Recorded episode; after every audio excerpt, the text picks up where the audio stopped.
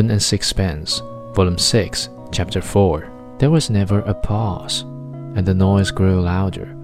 Missus Strickland might congratulate herself that her party was a success.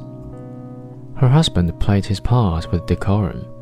Perhaps he did not talk very much, and I fancied there was towards the end of a look of fatigue in the faces of the women on either side of him.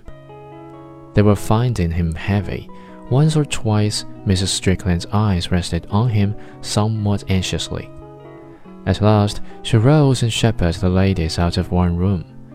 Strickland shut the door behind her, and, moving to the other end of the table, took his place between the K. C. and the government official. He passed around the port again and handed us cigars. The K. C. remarked on the excellence of the wine. The Strickland told us where he got it. We began to chat about vintages and tobacco. The K. C. told us of a case he was engaged in, and the colonel talked about polo. I had nothing to say, so sat silent, trying politely to show interest in the conversation. And because I thought no one was in the least concerned with me, examined Strickland at my ease. He was bigger than I expected.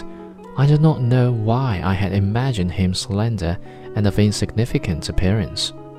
In point of fact, he was broad and heavy, with large hands and feet, and he wore his evening clothes clumsily. He gave you somewhat the idea of a coachman dressed up for the occasion.